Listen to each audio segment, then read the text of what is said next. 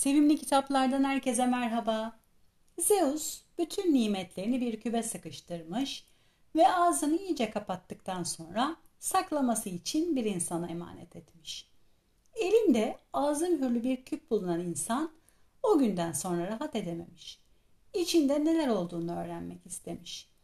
Bir gün dayanamayıp küpün ağzını açınca içinde sıkışmış olan nimetler birden dışarı fırlayarak göğe yükselmiş. Geride sadece umut kalmış. O günden sonra umut da durmadan insanlara diğer arkadaşlarının geri geleceğini vaat edermiş. Demiş Ezop bundan 2700 yıl önce.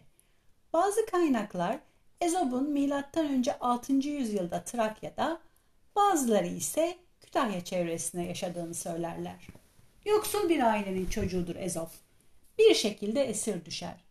Birkaç kere satıldıktan sonra son sahibi zekasından, söyleyeceklerini masal gibi söylemesinden, karşısındakileri güldürmesinden etkilenir ve onu azat eder.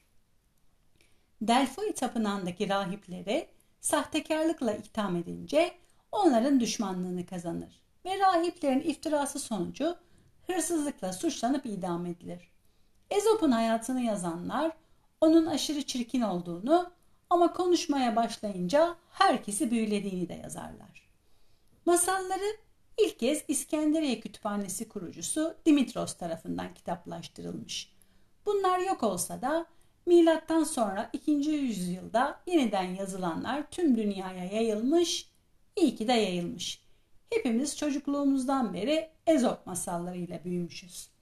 Çalışkan karıncayla tembel ağustos böceği, ağzındaki peyniri kurnaz tilkiye kaptıran saf karga gibi.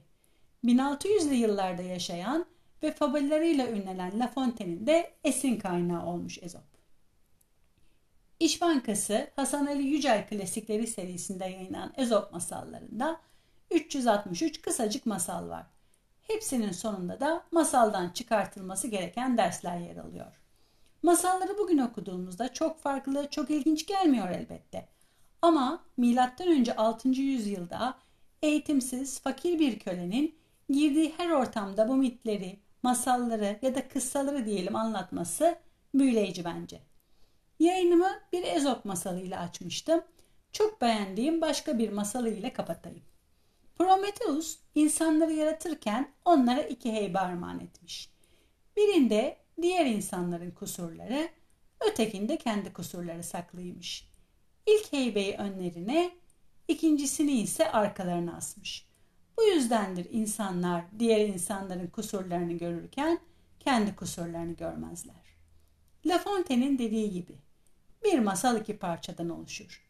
Biri masalın bedeni, diğeri canıdır. Beden masalın kendisi, canı ise çıkartılacak derstir. Her masalın bedeninin her okuyucuya can vermesi umuduyla. Sürçülisan ettimse affola. Bir başka kitap, bir başka yazarda görüşmek üzere. Hoşçakalın.